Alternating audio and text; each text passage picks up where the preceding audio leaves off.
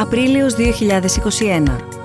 Τα ευρήματα από τα λίμματα της Αττικής για την εξάπλωση ή μη του κορονοϊού αποτελούν σημείο αναφοράς σε τηλεοπτικά δελτία και ανακοινώσεις αρχών και λοιμοξιολόγων. Παράλληλα όμως, οι μετρήσεις δείχνουν και κάτι άλλο. Την εκτόξευση χρήσης εξαρτησιογόνων ουσιών στην κοινότητα. Τα αποκλειστικά στοιχεία που παρουσιάσαμε στη διάρκεια αυτών των διαλόγων έκαναν αίσθηση και συζητήθηκαν πολύ το επόμενο διάστημα. Καλησπέρα. Είναι η 42η διάλογη, η πρωτοβουλία του Ιδρύματος Σταύρος Νιάρχος, που υλοποιούνται με τη δημοσιογραφική επιμέλεια του δημοσιογραφικού μη κερδοσκοπικού οργανισμού IMED, σε μία συνάντηση, όπως κάνουμε κάθε μήνα, με ένα θέμα το οποίο άπτεται της επικαιρότητας, εντελώς ισότιμα θα έλεγε κανείς, ειδικά με όλα εκείνα τα οποία παρακολουθούμε και συζητάμε κάθε μήνα από πέρυσι, αρχές της Άνοιξης, όταν και ξεκίνησε όλη αυτή η ιστορία ιστορία κυρίως να λαμβάνει η χώρα στην, ε, στη χώρα μας. Η πανδημία η οποία ξεκίνησε λίγο πριν ε, μπει το 2020 διεθνώς αλλά από το 2020 και έπειτα πια οριζοντίως έχει εδρεωθεί σε ολόκληρο τον πλανήτη. Πριν από λίγο καιρό διαβάσαμε ενδεχομένως όλες τις εφημερίδες τα πάρα πολύ υψηλά ποσοστά τα οποία έχουν καταγραφεί αναφορικά με τη χρήση της κοκαίνης, αυξήθηκε ως και 80%, ιδίως κατά τη δεύτερη περίοδο του lockdown, στα τέλη του 2020, σε σύγκριση με την προηγούμενη χρονιά. Καταγράφηκε όμως ρεκόρ χρήσης αμφεταμίνης και μεθαμφεταμίνης, δηλαδή ναρκωτικών ουσιών όπως το speed και το σίσα η αύξηση του καπνίσματος, η αύξηση του αλκοόλ και η αύξηση όμως και η άνοδος που καταγράφεται στη χρήση ηρεμιστικών, αντικαταθλιπτικών επίσης κρούν τον κόδωνα του κινδύνου για μια πανδημία η οποία από ό,τι φαίνεται δείχνει από τους δείκτες και τις μετρήσεις ότι δυστυχώς καταγράφει τη δική της πρωτιά ενώ βρισκόμαστε κάτω από το πέπλο της πανδημίας της COVID-19. Επιστημονικές έρευνες στο δυτικό κόσμο την περίοδο της πανδημίας καταγράφουν κατακόρυφη αύξηση θανάτων από υπερβολική δόση ναρκωτικών ουσιών, κυρίως στις Ηνωμένες Πολιτείες. Εκφράζεται ανησυχία για αύξηση κατανάλωσης αλκοόλ, κάναβης και νόμιμων ναρκωτικών, ενώ χαρακτηριστικό είναι ότι στην ετήσια έκθεσή της που δημοσιεύτηκε τον προηγούμενο μήνα η Διεθνής Επιτροπή του ΟΗΕ για τον έλεγχο των ε, ναρκωτικών επισημαίνει αύξηση της χρήσης των ουσιών ακόμα και από ηλικίες άνω των 65 ετών. Στη χώρα μας από την άλλη, τα στοιχεία που όπως λέγαμε και πριν χτυπούν ένα πάρα πολύ ηχηρό καμπανάκι κινδύνου προέκυψαν από την ανάλυση των λιμάτων την ανάλυση των λιμάτων στο λεκανοπέδιο της Αττικής, στο εργαστήριο αναλυτικής χημίας του Καποδιστριακού Πανεπιστημίου Αθηνών. Ο άνθρωπος λοιπόν που εδώ και 10 χρόνια προείσταται αυτής της έρευνας είναι ο κ. Στομαίδης, είναι ο, ο καθηγητής αναλυτικής χημίας του Πανεπιστημίου Αθηνών, κ. Νίκος Στομαίδης, τον οποίο έχουμε τη χαρά να φιλοξενούμε στους σημερινούς διαλόγους. Καλώς ήρθατε, κύριε Στομαίδη.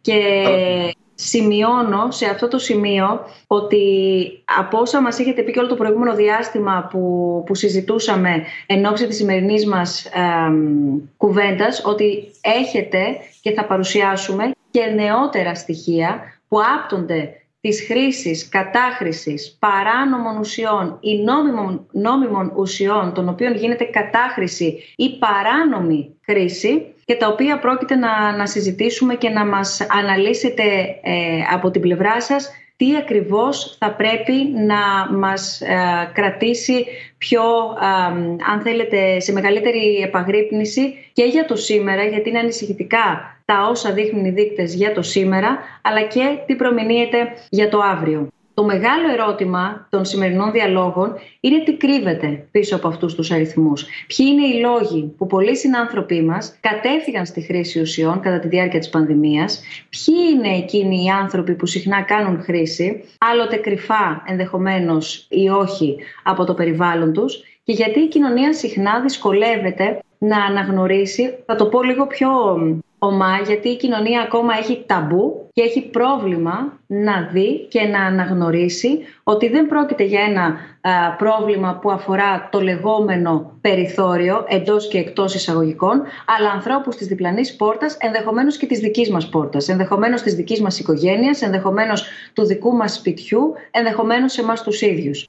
Θα τα διερευνήσουμε όλα αυτά και φυσικά δεν θα μπορούσαμε να ανοίξουμε αυτή τη συζήτηση χωρίς να έχουμε μαζί μας τον κύριο Γεράσιμο Παπαναστασάτο, κοινωνιολόγο και υπεύθυνο του τομέα έρευνας του ΚΕΘΕΑ. Καλώς ήρθατε, κύριε Παπαναστασάτο, και ευχαριστούμε θερμά που είστε σήμερα μαζί μας. Ένας άνθρωπος που γνωρίζει πολύ καλά ερευνητικά αυτό το δύσκολο χώρο εδώ και, και δεκαετίες και γνωρίζετε πολύ καλά και το περιβάλλον. Είτε μιλάμε για το περιβάλλον του εμπορίου, αν πάμε στα ναρκωτικά αυτά καθεαυτά έτσι όπως χαρακτηρίζονται και θα μας διευκρινίσετε και την σωστή ορολογία, είτε πάμε στο περιβάλλον όλων αυτών των ανθρώπων. Θέλω να ξεκαθαρίσουμε και θα ξεκινήσω με το πρώτο μου ερώτημα προς εσάς κύριε Παπαναστασάτο για να μπορέσουμε να, να, να είμαστε όσο πιο συγκεκριμένοι και όσο πιο σαφείς γίνεται σε αυτό το θέμα το οποίο θα καταπιάσουμε σήμερα, όπου θέλω να διευκρινίσω δεν θα κάνουμε μία συζήτηση για τα ναρκωτικά ή για τις ουσίες. Πρόκειται για μία πολύ μεγάλη συζήτηση με πάρα πολλά επίπεδα. Έχουμε γνώση αυτού και δεν θα πάμε να κάνουμε υπερβάσεις. Θέλουμε να μείνουμε στοχευμένα στη χρήση ή την κατάχρηση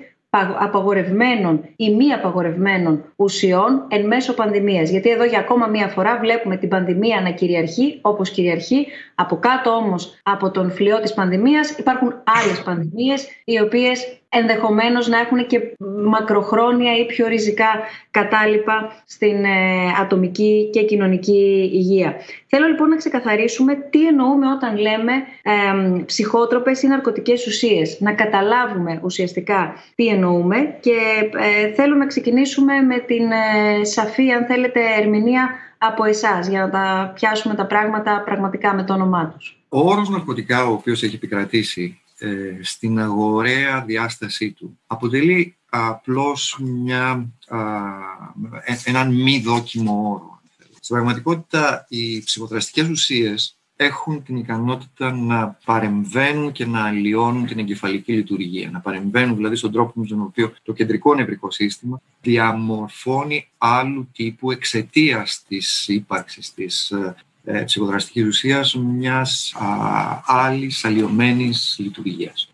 Οι ψυχοδραστικές ουσίες είναι εκείνες οι οποίες στην πραγματικότητα εκμεταλλεύονται την χημική αντίδραση του οργανισμού και μέσω των νευροδιαβαστών επεμβαίνουν σε διάφορους υποδοχείς του εγκεφάλου ανάλογα με το τι δραστική ουσία περιέχουν. Με την έννοια αυτή, ε, δεν είναι μόνο ναρκωτικές ουσίες, ουσίες δηλαδή που ναρκώνουν έχουμε διεγερτικές ουσίες του κεντρικού νευρικού συστήματος, τα αμφεταμινούχα, η κοκαίνη είναι οι διεγερτικές ουσίες. Έχουμε κατασταλτικές ουσίες του κεντρικού νευρικού συστήματος, όπως είναι το αλκοόλ, η αλκοόλη. Ε, έχουμε αναλγητικές, βασικά αναλγητικές ουσίες οι οποίες λειτουργούν στον ε, εγκέφαλο και στους υποδοχείς του συστήματος των ενδορφινών, όπως είναι τα οπιοειδή, τα οπιούχα ή ε, η ηρωίνη, όπως την γνωρίζουμε.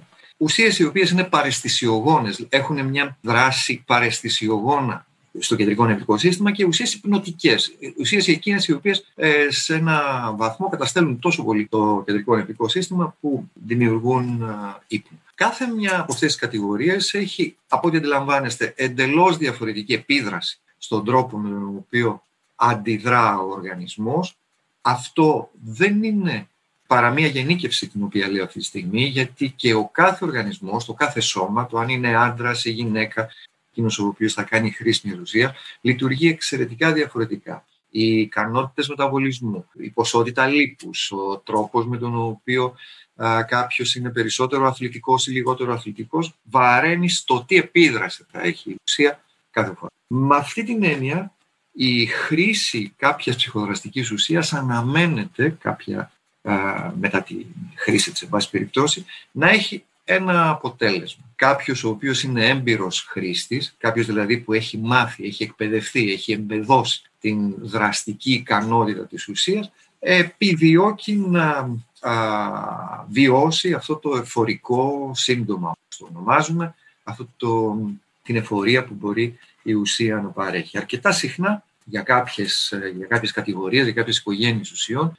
η εφορία αυτή περιορίζεται μόνο στην ανακούφιση εξαιτίας της δυσφορίας που αισθάνεται ο οργανισμός ε, με την έλλειψη της ουσίας.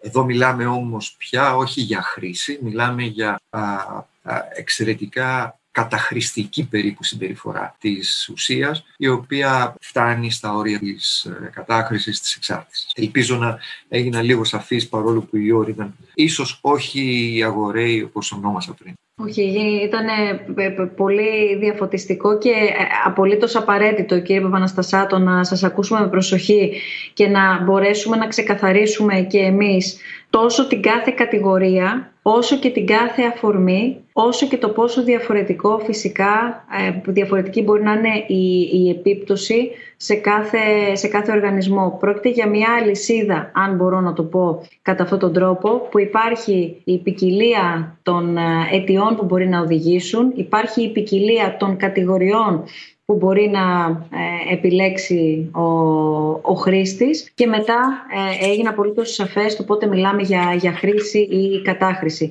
Είναι πολύ σημαντικό όμως να, να ξεκαθαρίσουμε και έχει ξεκαθαριστεί απολύτως από την περιγραφή σας ότι όταν μιλάμε για κάποιον άνθρωπο ο οποίος έχει εθισμό δεν μιλάμε απαραίτητα για αυτό το οποίο γνωρίζουμε και γενικόλογα ε, αναφέρουμε και μας είπατε γιατί δεν πρέπει να το ουσιαστικά ε, ομαδοποιούμε ναρκωτικά, αλλά το ίδιο εθισμός μπορεί να προκύψει από τη χρήση του αλκοόλ. Το ίδιο, ε, ίδιος εθισμός μπορεί να προκύψει από τη χρήση των ε, ψυχότροπων φαρμάκων. Ε, εδώ πέρα θα δούμε και θα αποτελέσει ένα πολύ μεγάλο μέρος της συζήτησής μας επίσης και έχει να κάνει και με τα στοιχεία τα οποία θα δημοσιεύσουμε για πρώτη φορά. Ο κύριος Τομαίδης μας τα έχει, ε, τα έχει μοιραστεί μαζί μας και έχουμε ετοιμάσει κάποια γραφήματα στα οποία θα τοποθετηθείτε και οι δύο τα φάρμακα εκείνα, τα ψυχοτρόπαια φάρμακα, τα οποία ναι μεν είναι νόμιμα, ωστόσο δεν γίνεται με νόμιμο τρόπο, χωρίς συνταγογράφηση δηλαδή, γίνεται η χορήγησή τους και τα λαμβάνει ο καθένας ε, χωρίς να έχει ε, οδηγία συγκεκριμένη και συνταγή γραμμένη από το γιατρό του ε, σε ανεξέλεγκτες ποσότητες ή χρονικά, χρονικά περιθώρια και του καθεξής. Κύριε Θωμαίδη, ο λόγος σε εσάς πριν περάσουμε στα γραφήματα, γιατί έτσι θα μπούμε στην ουσία της συζήτησής μας, με τα δεδομένα, με αυτά που δείχνουν οι αριθμοί και τι δείχνουν για τους ανθρώπους οι, οι αριθμοί. Δύο λόγια από εσάς για, για την έρευνά σας στις ε, δημόσιες τοποθετήσεις, ε, ιδιαίτερα κάτω από αυτές τις συνθήκες της πανδημίας, έχω αναφέρει επαγγελμένως ότι σε αυτή την κρίση που ζούμε, την υγειονομική, ένας πόλος είναι η δημόσια υγεία που αφορά αυτή καθεαυτή την ασθένεια, την νόσο COVID-19, και ένας δεύτερος πόλος είναι η ψυχική υγεία η οποία έχει ουσιαστικά επιδεινωθεί όλο αυτό το έτος κάτω από αυτές τις πρωτόγνωρες συνθήκες. Όσον αφορά λοιπόν την έρευνα που διεξάγουμε εδώ και πολλά έτη και συστηματικά εδώ και 11 έτη καταγράφοντας τη συμπεριφορά ουσιαστικά του πληθυσμού της Αττικής μέσα από την ανάλυση των λιμάτων της, θα πω ότι η επιδημιολογία λιμάτων λοιπόν φέτος και ουσιαστικά αυτό το μήνα κλείνει 20 χρόνια, έχει γενέθλια δηλαδή, ξεκίνησε πριν από 20 χρόνια από μια δημοσίευση από τις Ηνωμένες Πολιτείες που έδειξαν οι τότε ερευνητές ότι μπορούμε μέσα από την ανάλυση και τον προσδιορισμό του κύριου μεταβολίτη της κοκαίνης να κάνουμε υπολογισμό προς τα πίσω της χρήσης της κοκαίνης σε μια κοινότητα. Αυτό λοιπόν συστηματικά μετά την ανάπτυξη των μεθόδων στο εργαστήριο αναλυτικής χημίας πριν από 15 ε, χρόνια, ε, από το 2010 με την υπογραφή του πρώτου μνημονίου τα χρόνια της οικονομικής κρίσης είχα την ιδέα και είπα στους συνεργάτες μου ότι από φέτος, από το 2010 ξεκινάμε συστηματικά να παρακολουθούμε μια σειρά από ψυχοτρόπες ουσίες αρχικά. Στην πρώτη δηλαδή μέθοδο συμπεριλάβαμε ναρκωτικά, αυτό που είπαμε εν γέννη ναρκωτικά, αλλά και ψυχοτρόπες ε, φαρμακευτικές ουσίες και στη δεύτερη φάση επεκτείναμε από το 2011 ήδη ε, σε ένα μεγάλο εύρος φαρμακευτικών ενώσεων και στη συνέχεια χιλιάδες άλλες ουσίες που αφορούν είτε την κατάσταση υγείας μας είτε την καθημερινότητά μας. Ουσίες δηλαδή που συσχετίζονται με προϊόντα καθημερινής χρήσης και ούτω καθεξής. Άρα λοιπόν εδώ και 11 χρόνια συστηματικά καταγράφουμε μέσα από την ανάλυση λιμάτων του Κέντρου Επεξεργασίας Λιμάτων στην Ψιτάλια τη χρήση αυτών των ουσιών. Και έχει... έχει μεγάλη σημασία να πούμε ότι η επιδημιολογία λιμάτων ακριβώς έχει αυτό το πλεονέκτημα σε σχέση με τις άλλες έρευνες κοινωνικές και ούτω καθεξής ότι είναι πραγματική μέτρηση σε πραγματικό χρόνο. Αυτό θα φανεί και από τα δεδομένα που θα συζητήσουμε Αμέσως τώρα εκεί θα περάσουμε στα δεδομένα. Πρέπει να πω μόνο σε αυτό, επειδή και ο κ. Παναστασάτος ε, συμφωνεί ειδικά με αυτό το τελευταίο που αναφέρατε, στην ανάγκη ύπαρξης δεδομένων, γιατί βλέπουμε μετά αντίστοιχα πόσους άλλους επιστημονικούς κλάδους ε, βοηθά στο δικό τους έργο το να υπάρχουν δεδομένα. Έχει πολύ μεγάλο ενδιαφέρον και από τις συζητήσεις που είχαμε το προηγούμενο διάστημα η επισήμανση αυτού του χαρακτηριστικού και θέλω να πω ότι σε αυτά τα γραφήματα απουσιάζει η μέτρηση του αλκοόλ. Θα μας εξηγήσετε γιατί στην πορεία, αλλά είναι κάτι το οποίο το περιμένουμε και είναι κάτι το οποίο το περιμένουμε και πολύ κιόλας, ε, γιατί έχει ο κ. Παπαναστασάτος κάποια δεδομένα από παράπλευρους τρόπους έρευνας στην προσπάθεια να γίνει μια καταγραφή το πώς η κατανάλωση αλκοόλ γίνεται και ειδικά εν μέσω πανδημίας. Πάμε αν θέλετε όλοι μαζί να παρακολουθήσουμε το πρώτο γράφημα ε, για την ε, αύξηση χρήσης όλων αυτών των ουσιών το τελευταίο διάστημα με τη βοήθεια όλων αυτών των γραφημάτων που έχει επιμεληθεί και έχει ετοιμάσει ο δημοσιογράφος του IMED Lab Θανάσης Τρομπούκης θα μπορέσουμε να δούμε και μεταξύ των μηνών τη διακύμανση αλλά θα μπορέσουμε να δούμε φυσικά όπως άνοιξε εδώ πέρα και το, η, η, η οριζόντια γραμμή η χρονική ξεκινώντας από το Μάρτιο του 19 τι συνέβη μέχρι και το Μάρτιο του 2021, δηλαδή μέχρι και τον προηγούμενο μήνα. Θέλω να πω ότι τα δημοσιεύματα που διαβάσαμε το προηγούμενο διάστημα αφορούσαν τα ευρήματα από τα λύματα, από το τι έδειξαν οι έρευνές σας μέχρι και τον Νοέμβριο του 20. Σωστά, κύριε Θωμαίδη; Πολύ σωστά, ναι. Για Εδώ, πρώτη φορά σήμερα παρουσιάζουμε και μέχρι το Μάρτιο του 2021 κάποια δεδομένα. Έχει πάρα πολύ λοιπόν μεγάλο ενδιαφέρον να ξεκινήσουμε με την αύξηση χρήσης της κοκαίνης όπως βλέπουμε από το χρονοδιάγραμμα κατά την πανδημία. Είναι ξεκάθαρα, ειδικά εφόσον μιλάμε για τα δεδομένα των λιμάτων της Αττικής, για το τι έχει συμβεί από τον Μάρτιο του 19 μέχρι και τον περασμένο μήνα σε σύγκριση με τους αντίστοιχους δείκτες της προηγούμενης χρονιάς. Θα δούμε λοιπόν, αν προχωρήσουμε λίγο παρακάτω, ότι το Μάρτιο του 19 η κατανάλωση της κοκαίνης ήταν 482 γραμμάρια ανά ημέρα. Το βλέπουμε στον πρώτο κύκλο αριστερά. 482 γραμμάρια ανά ημέρα το Μάρτιο του 19. Στο πρώτο lockdown, όταν ξεκίνησε δηλαδή η ιστορία της πανδημίας στη χώρα μας, το Μάρτιο του 2020 δηλαδή, φτάσαμε στο διπλασιασμό και κατά το δεύτερο lockdown, τον περασμένο Νοέμβριο δηλαδή του 2020, σε τετραπλασιασμό σε σχέση πάντα με το Μάρτιο του 19. Φτάσαμε δηλαδή τα 1837 γραμμάρια ημερησίως. Η χρήση κοκαίνης είναι πάντα τα νούμερα που βλέπουμε. Η αύξηση δεν σταματάει εκεί και φτάνει στο Μάρτιο να είναι στα 2.396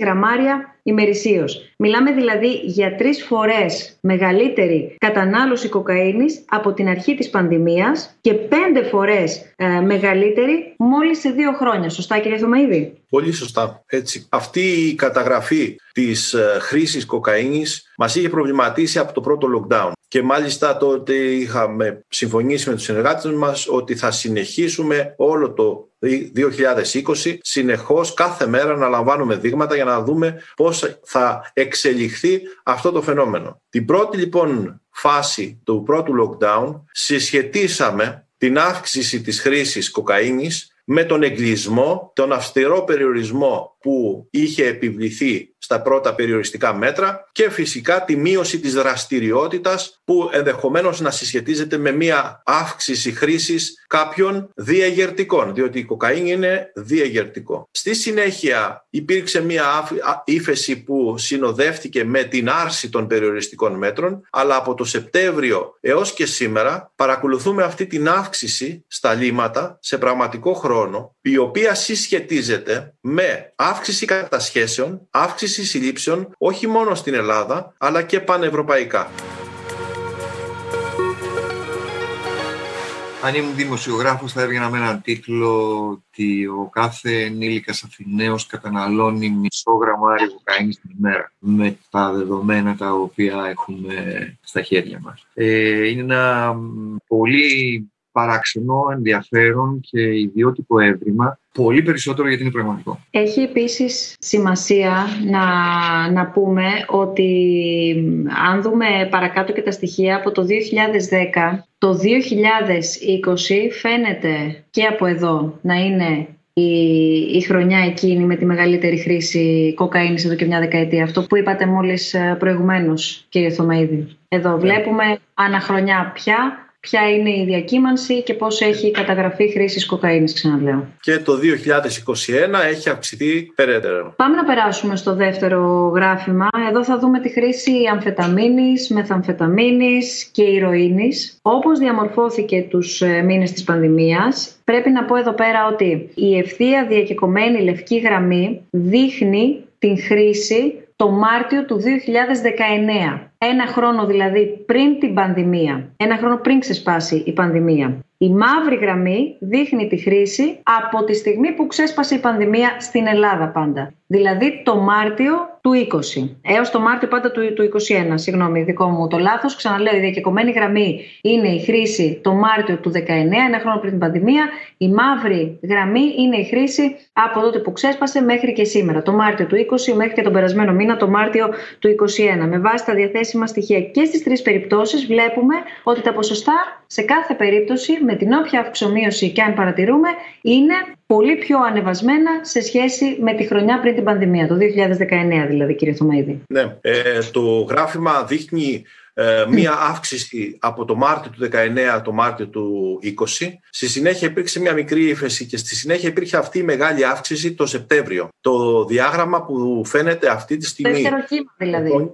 Ορίστε. Στο δεύτερο κύμα δηλαδή. Το δεύτερο κύμα υπήρχε μία μεγάλη αύξηση. Στη συνέχεια υπήρξε στα δεδομένα τα οποία δεν φαίνονται στο διάγραμμα της αμφεταμίνης ε, μία μικρή ύφεση η οποία ουσιαστικά ε, έδειξε ότι επιστρέφουμε στο, στα επίπεδα, στα μέσα επίπεδα του 20. Σε καμία περίπτωση φυσικά στα χαμηλότερα επίπεδα του 19. Όσον αφορά την ε, μεθαμφεταμίνη και θα παρακαλούσα να φαίνεται το διάγραμμα της μεθαμφεταμίνης. Εκεί στη μεθαμφεταμίνη ε, θα πρέπει να αναφέρω ότι από την ε, ανάλυση των λιμάτων διαχρονικά φαίνεται μία σταδιακή αύξηση χρήσης της μεθαμφεταμίνης από το 2010 μέχρι το 2020 και 21. Ε, με τις διακυμάνσεις, τις όποιες διακυμάνσεις. Σημειωτέων ότι η μεθαφεταμίνη ε, είναι ένα, ας, ας πούμε μια παράνομα διακινούμενη ουσία η οποία έχει σχετικά χαμηλή χρήση ε, στην Ελλάδα σε σχέση με άλλες ευρωπαϊκές χώρες. Ωστόσο υπήρξε και υπάρχει μια συνεχή αύξηση από χρόνο σε χρόνο. Θα ήθελα να περάσουμε και να σταθούμε λίγο παραπάνω στο αμέσως επόμενο διάγραμμα. Εδώ. Εδώ λοιπόν τι βλέπουμε; Βλέπουμε την αύξηση χρήσης αυτών που λέμε ηρεμιστικών, αντικαταθλιπτικών και άλλων παρόμοιων ουσιών. Αντιψυχωτικά βλέπουμε, αντικαταθλιπτικά όπως είπαμε.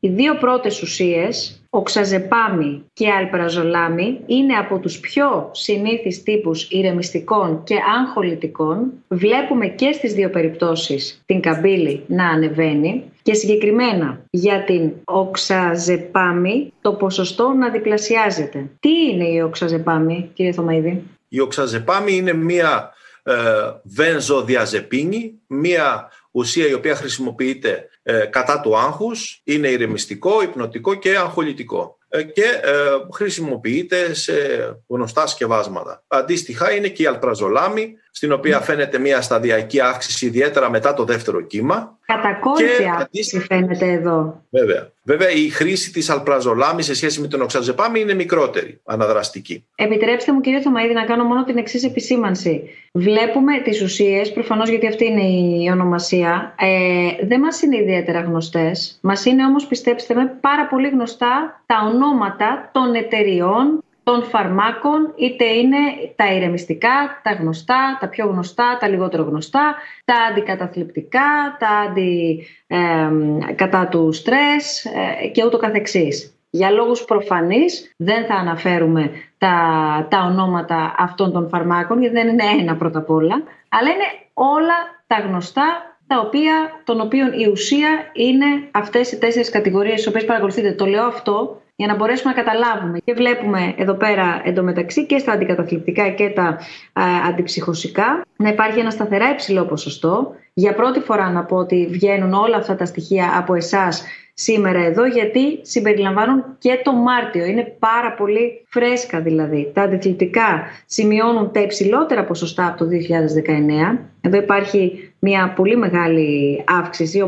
Το Μάρτιος του 2019, για παράδειγμα, προ-πανδημία ήταν 3.700 γραμμάρια ανά ημέρα και τον προηγούμενο μήνα, το Μάρτιο του 2021, είναι 6.053 γραμμάρια ανά ημέρα. Είναι, είναι χαρακτηριστικό τόσο στην οξαζεπάμη όσο και στα αντικαταθλιπτικά το Μάρτιο του 2021 να βλέπουμε τα υψηλότερα ποσοστά κατανάλωσης σε σχέση με ένα χρόνο πριν ή και με ένα χρόνο πριν την πανδημία. Έτσι είναι, η ε, χρήση των αντικαθλιπτικών ε, ήταν αυξημένη το Μάρτιο του 2020. Ε, συγκεκριμένες δραστικές όπως η σταλοπράμη, η βελαφαξίνη αλλά και η μυρταζαπίνη ε, και άλλες, αλλά ειδικά αυτές οι τρεις έχουν τα πρωτεία. Στη συνέχεια υπήρξε μία ύφεση όπως είδατε προς τους καλοκαιρινούς μήνες, ενδεικτικό ότι μόλις έχει γίνει άρση περιοριστικών μέτρων και άλλαξε ο καιρός και η διάθεση, αμέσως κάποιοι άνθρωποι έχουν αποσυρθεί από αυτά και φυσικά μετά το Σεπτέμβριο συνεχίζεται η σταθερή αυξημένη χρήση. Αντίστοιχη είναι η εικόνα και για τα αντιψυχωσικά, αν και αυτά αφορούν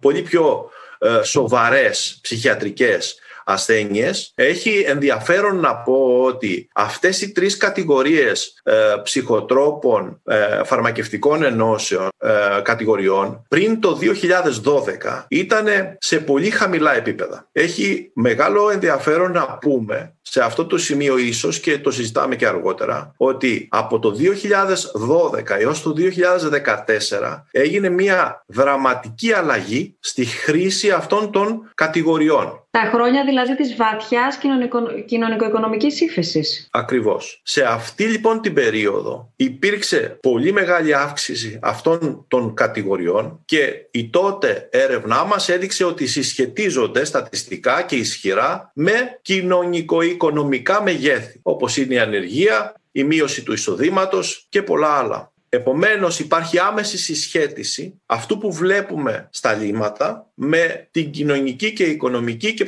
ψυχολογική και ψυχιατρική κατάσταση φυσικά του πληθυσμού. Ε, θα ήθελα κύριε Παπαναστασάτο το δικό σας σχόλιο πάνω σε αυτά προφανώς τα ευρήματα αλλά και σε αυτό που επεσήμανε ε, σε σύγκριση με, με το 2012-2014 βάσει το τι έδειξαν τα, τα δείγματα ο κύριος ε, Θωμαίδης διότι τότε βλέπαμε κατά τη διάρκεια της κοινωνικο-οικονομικής κρίσης την ανεργία όπως επισημάνατε τη μείωση του κατακεφαλήν εισοδήματος όλη, όλη αυτή την αλληλουχία των δυσκολιών, θα έλεγε κανείς ότι εν μέσω πανδημίας σε αυτόν τον ένα χρόνο, τους 13 μήνες, ε, τα βλέπουμε όλα αυτά να έχουν συμπτυχθεί. Δηλαδή σε ένα σύντομο χρονικό διάστημα ταυτόχρονα υπάρχουν, υπάρχουν οι αγωνίες για το αύριο της εργασίας, Υπάρχουν, υπάρχει αγωνία για την οικονομία συνολικά, άρα και για το κάθε νοικοκυριό ατομικά.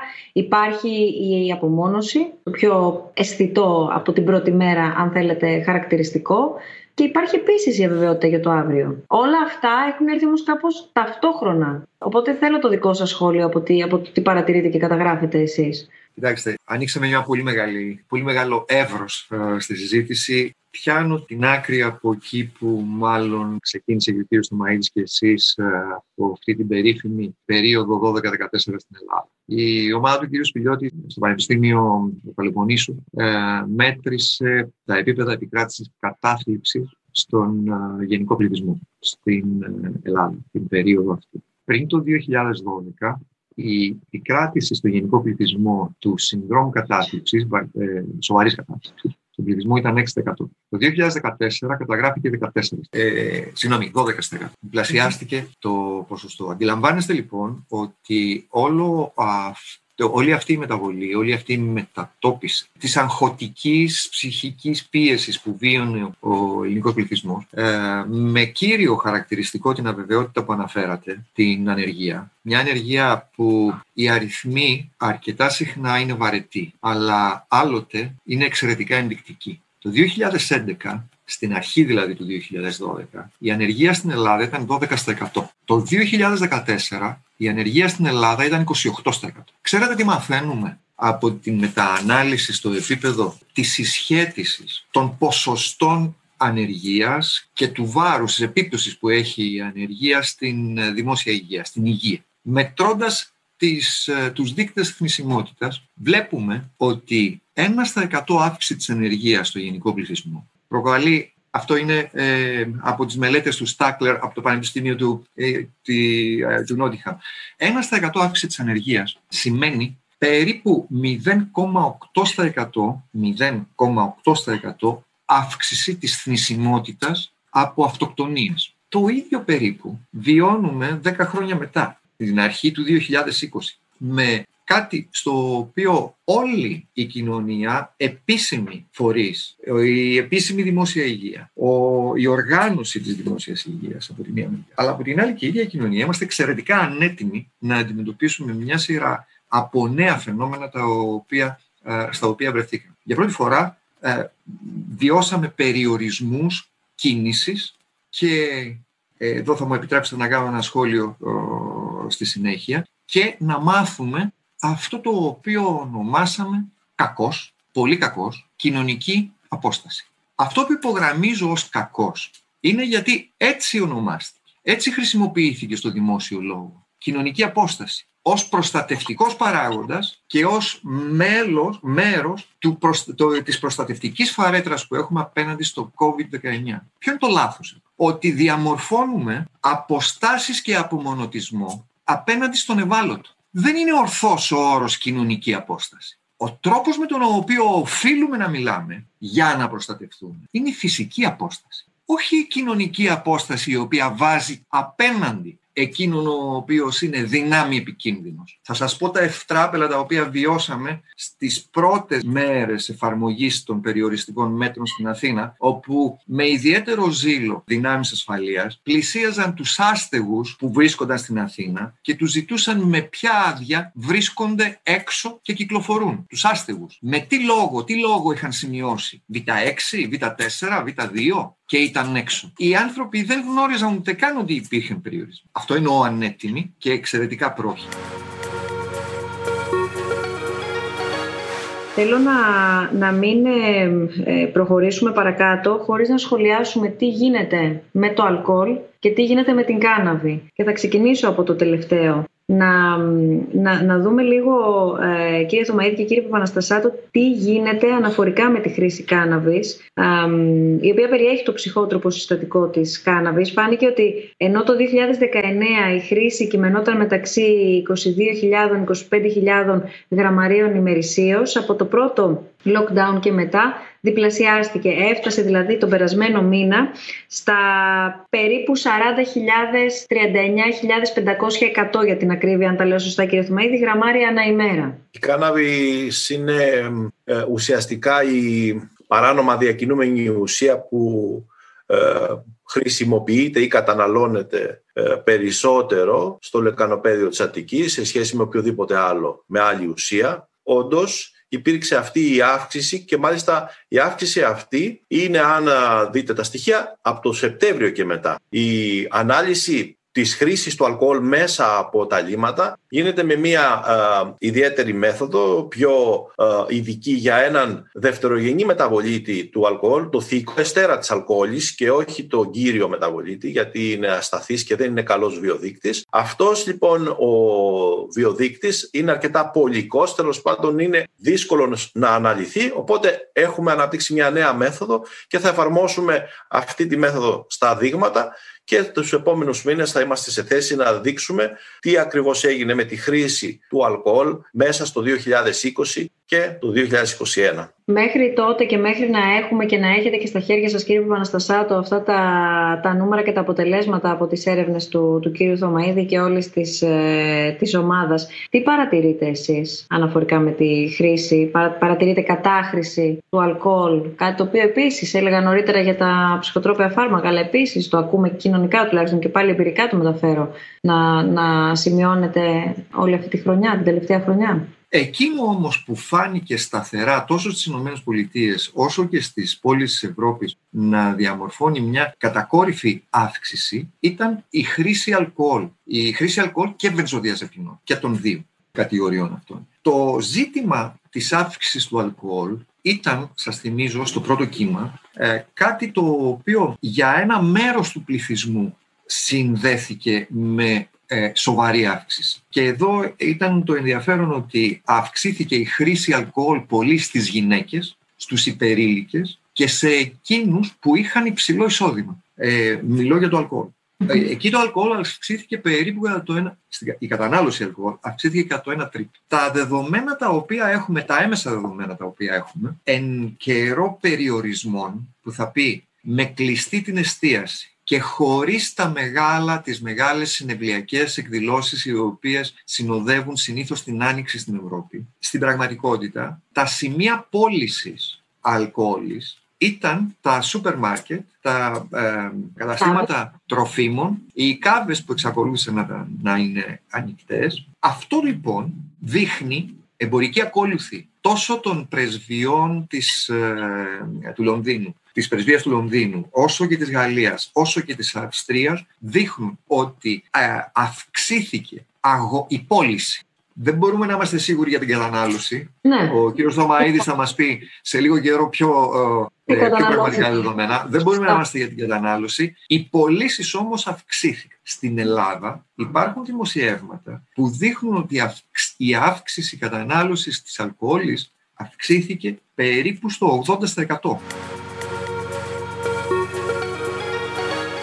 Η όποια αίσθηση γύρω από τη χρήση και την κατάχρηση ε, πολλές φορές ε, δημιουργεί την πεποίθηση και όχι συνειδητά πάντα αλλά πολλές φορές και συνειδητά θα μου επιτρέψετε να, να πω ότι οι άνθρωποι που εμπλέκονται και είναι μέσα σε, σε αυτή τη, τη συνθήκη είναι άνθρωποι του περιθωρίου. Είναι άνθρωποι οι οποίοι ε, στιγματίζονται και στιγματίζονται, καλά ούτως ή άλλως στιγματίζονται. Ε, αυτό είναι μια άλλη συζήτηση στοχευμένη προς αυτό το, το θέμα. Αλλά ε, υπάρχει και ε, μία αφήγηση, ένα αφήγημα ότι είναι οι άνθρωποι που θα κινηθούν και θα μαζευτούν στις γνωστές πιάτσες, οι οποίες φυσικά και υπάρχουν. Ε, είναι, είναι οι άνθρωποι οι οποίοι έμπλεξαν σε κακές παρέες, που όλοι μας μπορούμε όμως να μπλέξουμε σε κακές παρέες και σίγουρα όλοι μας έχουμε κάνει κάποιες φορές κακές παρέες. Το θέμα είναι τι παρατηρείτε εσείς. Εάν όλη αυτή η ιστορία, όλο αυτό το θέμα το οποίο συζητάμε, μας αφορά όλους. Αν αφορά δηλαδή και εκείνους που πολύ εύκολα μπορεί να θεωρήσουμε ότι τους αφορά, αλλά μπορεί την ίδια ώρα να αφορά και κάποιους που μπορεί να μην πάει το μυαλό μας. Μπορεί να πέσουμε από τα σύννεφα. Μπορεί, όπως ε, είπα ξανά και στην αρχή, να είναι ο διπλανός μας, να είναι ο συναδελφός μας, να είναι ο αδελφός μας, να είμαστε εμείς οι ίδιοι που δεν το λέμε καν στον εαυτό μας ότι έχουμε αποκτήσει κάποιο εθισμό. Κυρία Βουζούκου, ανοίγεται ένα τεράστιο θέμα και δεν κάνω την παρατήρηση για να αποφύγω μια τοποθέτηση. Απλώς ε, θα ήθελα να πω πως δεν θα ήθελα να το απλουστεύσω τόσο πολύ.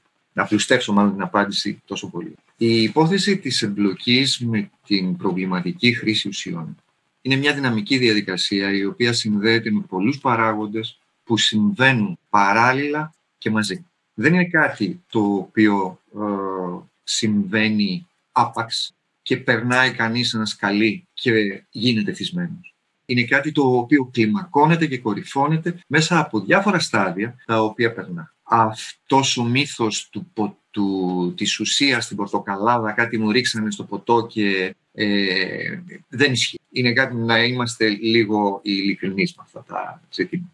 Θα κάνω ένα μικρό άλμα, περνώντας σε συμπεριφορές που σχετίζονται με την αντίδρασή μας, την ατομική μας αντίδραση απέναντι στο άγχος του περιορισμού, στους φόβους, στον απομονωτισμό τον οποίο βιώνουμε μέσα από τους περιορισμούς, μέσα, στην μέσα από την αναζήτηση τρόπων να αντιμετωπίσουμε μια παθητικότητα και ψευδός να μπούμε σε μια διαδικασία δραστηριοποίησης. Η οποία, εδώ είναι λοιπόν η άλλη παράμετρη που έλεγα πριν, η οποία ενισχύεται και τροφοδοτείται από αυτό που έχουμε σαν περιβάλλον γύρω-γύρω. Κάποιος ο οποίος μένει στο σπίτι είναι πολύ πιθανό να δει περισσότερο τηλεόραση. Εκείνος που θα δει τηλεόραση και δεν έχει καλωδιακή σύνδεση, δεν έχει συνδρομητικό κανάλι, θα βρεθεί να βλέπει τηλεόραση η οποία θα διακόπτει ανά περίπου 10 λεπτά για ένα σερί περίπου μια ακολουθία 20 ενδεχομένως διαφημίσεων. Σε αυτές τις διαφημίσεις, και επιβεβαιώστε τι λέω όσοι βλέπετε τηλεόραση, μία στις 7 έως μία στις 10 διαφημίσεις είναι για μια στοιχηματική εταιρεία, για στοίχημα, για το τζόγο, Κάποιος που είναι απομονωμένος. Κάποιος ο οποίος έχει μια α, ασθενή ανθεκτικότητα. Κάποιος ο οποίος θα ήθελε να δραστηριοποιηθεί. Γιατί να μην παίξει, γιατί να μην στοιχηματίσει; Και γιατί αυτό να μην γίνει μια συστηματική συνήθεια; Με την ίδια λογική, γιατί να μην πιει και ένα ποτό παραπάνω, να κοιμηθεί πιο εύκολα και γρήγορα; Ή γιατί να μην καπνίσει κάτι άλλο, αφού του έχουν πει ότι ρεμεί και ησυχάζει. Με αυτόν τον τρόπο εννοώ ότι κάποιος εντάσσεται σε μια λογική καταρχήν παθητικοποίησης και στη συνέχεια διαχείρισης των αγχωτικών συνδρομών τα οποία βιώνει. Βρισκόμαστε όλοι σε μια διαδικασία στην οποία βιώνουμε τον απομονωτισμό πάρα πολύ συχνά. Ένα από τα φαινόμενα τα οποία αναπτύχθηκαν ιδιαίτερα έντονα στο πρώτο κύμα της πανδημίας, το οποίο όμως συνεχίστηκε πολύ στο δεύτερο που συσχετίζεται με την κατάχρηση αλκοόλ ή ψυχοδραστικών ουσιών. Είναι το φαινόμενο ενδοοικογενειακής βίας. Ο τρόπος με τον οποίο έχουμε καταγγελίες για το τι συμβαίνει στο κλειστό νοικοκυριό που είναι απομονωμένο και βιώνει μέσα σε λίγα τετραγωνικά μέτρα και φυσικά εδώ υπάρχουν και διαστρωματικές διαφοροποιήσεις. Είναι άλλο να είσαι κλεισμένο τέσσερα άτομα σε 80 τετραγωνικά ενός διαμερίσματος και άλλο να είσαι κλεισμένο σε 180 τετραγωνικά με εκεί. Είναι άλλο το ένα και άλλο το άλλο. Και ο τρόπος μετάδοσης της πανδημίας είναι επίσης διαφορετικός αν μιλάμε σε ένα διαμέρισμα των 70 τετραγωνικών ή μιλάμε για ένα σπίτι των 200.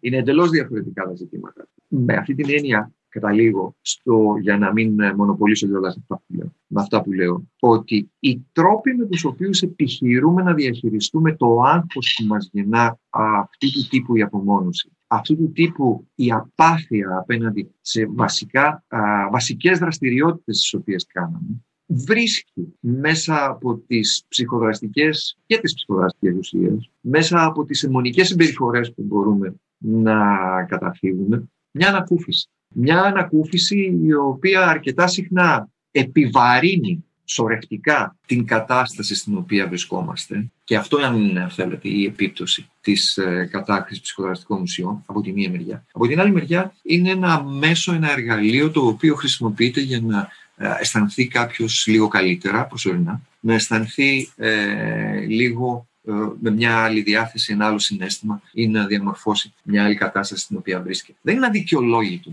Και όταν δεν έχουμε συζητήσει γι' αυτό ώστε να μπορεί να το εντοπίσει, εύκολα ο λησθένει σε μια τέτοιου τύπου ευκολία.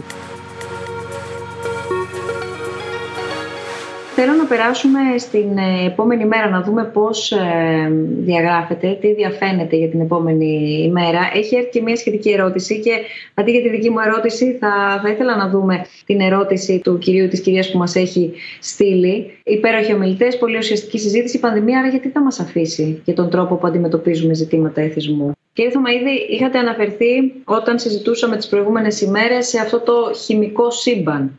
Αν θυμάμαι καλά και δεν με απατούν οι σημειώσεις μου, έτσι είχατε χαρακτηρίσει και περιγράψει την εικόνα από τα λίματα που αντικατοπτρίζουν ουσιαστικά το πώς είμαστε, το πώς νιώθουμε, το πώς ζούμε και με βάση το πώς είμαστε και το πώς ζούμε, πώς, ναι. τι μας ξημερώνει. Έτσι είναι. Ε, η καθημερινότητά μας ε, κατακλείζεται από χημικές ουσίες, είτε τις χρησιμοποιούμε, τις καταναλώνουμε, είτε ακόμα και τις αποβάλλουμε από τον οργανισμό μας. Πάρα πολλοί, πάρα πολλοί νευροδιαβιβαστές ε, καταλήγουν στα λίμματα και μπορώ να πω ότι χρησιμοποιώντας την επιδημιολογία λιμάτων έχουμε δει π.χ. την αύξηση της αδρεναλίνης μέσα στην εβδομάδα και κορύφωση την Τετάρτη και την Πέμπτη και μετά με άλλη μια μείωση της αδρεναλίνης και ούτω καθεξής. Έχει ενδιαφέρον δηλαδή η χημική σύσταση των λιμάτων τι μας λέει για τη συμπεριφορά μας και την κατάσταση της υγείας μας. Αυτό που είδαμε διαχρονικά μέσα σε αυτή τη δεκαετία μελετώντας τα λίματα της Αττικής είναι ότι όταν έχουν έρθει κάποιες συνήθειες δεν επιστρέφουν ποτέ πίσω στην προτέρα κατάσταση. Π.χ. η χρήση των αγχολητικών και των αντικαταθλιπτικών, παρόλο που βελτιώθηκε η οικονομική κατάσταση μετά το 2015, έδειξαν μια μικρή ύφεση της τάξης του 30%. Ποτέ φυσικά δεν επανήλθαν στα επίπεδα προ του 2012. Και φυσικά μετά την έλευση της πανδημίας αυξήθηκαν εκ νέου. Επομένως τι λέει αυτό, λέει ότι σε αυτό που έχω συνηθίσει να βρίσκω καταφύγιο, σε αυτή την εποχή της αβεβαιότητας, αυτή τη λέξη θα ήθελα να επανέλθουμε στη συζήτηση σε λίγο. Καταφεύγουμε λοιπόν σε αυτό το οποίο γνωρίζουμε ότι θα μας ανακουφίσει όπως είπε και ο κύριος Παπαναστασάτος. Έχει μεγάλη σημασία λοιπόν αυτό και αυτό έδειξε ουσιαστικά η ανάλυση αυτή μέσα στο 2020. Έχουμε δει ότι για να αντιμετωπιστεί η, αφι... η αβεβαιότητα και θέλω να μείνουμε και σε αυτή τη λέξη η οποία έχει ουσιαστική σημασία στη ζωή μας καταφεύγουμε σε κάτι το οποίο θεωρούμε βέβαιο. Ότι εμείς θα ανακουφιστούμε μέσα από αυτή τη διαδικασία της χρήσης διάφορων ουσιών. Ουσιαστικά είναι αυτό που ανέλησε και πολύ σωστά ανέδειξε ο κύριος Παπαναστασάτος για το πώς μεγαλώνουμε έχοντας κάποιες βεβαιότητες τη στιγμή που η ζωή η ίδια είναι εντελώς αβέβαιη και το έδειξε το παράδειγμα της πανδημίας, της οικονομικής κρίσης και όλης αυτής της διαδικασίας που έχουν υποστεί όλοι ε, σε αυτόν τον κόσμο μέσα σε αυτόν τον χρόνο. Θα ήθελα λίγο εδώ να σταθώ και να πω ότι ως φυσικοί επιστήμονες, εμείς που κάνουμε μετρήσεις, είμαστε εξοικειωμένοι με την έννοια της αβεβαιότητας στις μετρήσεις μας. Το διδάσκω και στο μάθημα της μετρολογίας, της χημικής μετρολογίας. Αβεβαιότητα είναι ένα στοχαστικό μέγεθος το οποίο μπορώ να το υπολογίσω ή να το εκτιμήσω και το οποίο συνοδεύει τη μέτρηση που κάνω. Αυτό ξέρετε έχει ένα ισχυρό αντίκτυπο στη ζωή μας. Οποιαδήποτε κρίση κάνω, οφείλω να μάθω από το σχολείο ή από το πανεπιστήμιο ή από την ίδια τη ζωή ότι έχει αβεβαιότητα. Αυτό, αν το συνειδητοποιήσει κάποιος, θα αντιμετωπίσει οποιαδήποτε κατάσταση στη ζωή του με, δεν θα έλεγα στοικότητα, αλλά σίγουρα με έναν άλλο τρόπο και όχι με τις γνωστές βεβαιότητες, οι οποίες οδηγούν στον εθισμό, στις εξαρτήσεις και γενικά στον καταναλωτισμό που ανέφερε ο, ο κ. Παπανασταζάτος. Επίσης, θα δω την αβεβαιότητα μέσα μου, θα δω την αβεβαιότητα στην κρίση του διπλανού και θα οδηγηθεί πάλι ο άνθρωπος αυτό που επίσης είπε ο κ. Παπανασταζάτος, στην άμεση αποδοχή του άλλου και την συνεργασία. Αυτό είναι μια κρίσιμη διαδικασία που αν μπορούσαμε ως δυτική κοινωνία να διδάξουμε στα παιδιά και στους ανθρώπους ότι η ζωή η ίδια εμπεριέχει αβεβαιότητα, ίσως να έχαμε λύσει και το, το πρόβλημα των εξαρτήσεων και πάρα πολλά άλλα που οδηγούν σε δύσκολες καταστάσεις τη δυτική κοινωνία θα έλεγα. Τελευταίο ερώτημα δυστυχώς γιατί έχουμε ε, πια ξεφύγει από το χρόνο και θα πρέπει να, να ολοκληρώσουμε. Αντί να κυνηγάμε τους ανθρώπους για να μην πάρουν α, ουσίες και να τους θεωρούμε καμένο χαρτί, ανόητους ή αδύναμους όταν το κάνουν, μήπως θα έπρεπε πρώτα να μειωθεί η ανεργία, κάτι το οποίο νομίζω έχει ήδη απαντηθεί, εκτενώς μάλιστα, και μέχρι τότε να μην τους νουθετούμε άλλο όταν κάνουν α, λες και ξέρουμε καλύτερα για το καλό τους και συνεχίζει το ερώτημα και έπειτα να δούμε αν όντως φταίνε οι ουσίες ή οι αδύναμες προσωπικότητες. Ευχαριστώ προκαταβολικά. Νομίζω ότι απάντησε. η ερώτηση αυτή έχει μέσα και τις απαντήσεις όλες. Το μόνο που μπορώ να πω είναι ότι η αιτιολογία της ανάπτυξης του εθισμού. Και προσοχή, μιλώ για την ανάπτυξη του εθισμού. Δεν μιλάω με καμιά ηθικοπλαστική τοποθέτηση σχετικά με τη χρήση ψυχοτρόπων, νομίμων ή παρανόμων ουσιών. Μιλώ για την ανάπτυξη του πληθυσμού. Η αιτιολογία λοιπόν της ανάπτυξης του πληθυσμού, η οποία είναι μια βαθιά προσωπική ανακουφιστική μέθοδος, βαθιά ανακουφιστικός μηχανισμός, προσωπικός, που μπορεί κάποιος να επιλέξει, σχετίζεται πολύ με την αποστέρηση. Σχετίζεται πολύ με την απομόνωση. Σχετίζεται πολύ με όλα εκείνα τα στοιχεία που αποκλείουν κάποιον. Επειδή όλα αυτά συμβαίνουν μαζί και επειδή μπορεί να αναπτυχθεί, είναι πιθανό να αναπτυχθεί, δεν είναι απαραίτητο να αναπτυχθεί. Δεν θα γίνει οπωσδήποτε. Είναι απλώς μια πιθανότητα. Μπορεί λοιπόν να αναπτυχθεί μια εθιστική συμπεριφορά. Εκείνο το οποίο χρειάζεται κανείς να προφυλάξει είναι την αποδιοργάνωση. Να μην συμβεί και αυτό. Θέλω να σας ευχαριστήσω για μια ακόμα φορά και τους δύο για τη σημερινή μας συζήτηση. νομίζω ότι πολύ σύντομα θα, θα ξανασυναντηθούμε για να δούμε και άλλες προεκτάσεις, κάποιες ε, από τις οποίες αναφέρθηκαν σήμερα αυτού του, του θέματος. Είναι πολλές οι προεκτάσεις, το επαναλαμβάνω για τρίτη φορά, γιατί θέλω να γίνει και θέλουμε και εκ μέρους της ομάδας μιλώντας να γίνει κατανοητό ότι επουδενή σήμερα δεν θεωρήσαμε ότι κάναμε μία συζήτηση λίγο απ' όλα, ούτε κάτι τέτοιο θέλαμε. Είναι εντυπωσιακό το πώς ε, όμως καλπάζει μια πανδημία κάτω και εν μέσω της ε, πιο δημοφιλούς πανδημίας που είναι η COVID-19.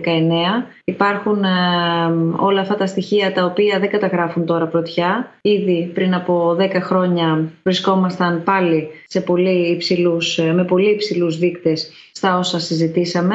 Σας ευχαριστώ θερμά και πάλι κύριε Θωμαίδη, κύριε Παπαναστασάτο, κύριε Παπαναστασάτο και κύριε Θωμαίδη για τη σημερινή μας συνάντηση. Ευχαριστούμε πάρα πολύ και όλους εσάς που μας παρακολουθήσατε διαδικτυακά. Το ραντεβού μας ανανεώνεται για τον ερχόμενο μήνα, φυσικά την τελευταία Τετάρτη του Μαΐου. Καλή συνέχεια, γεια σας.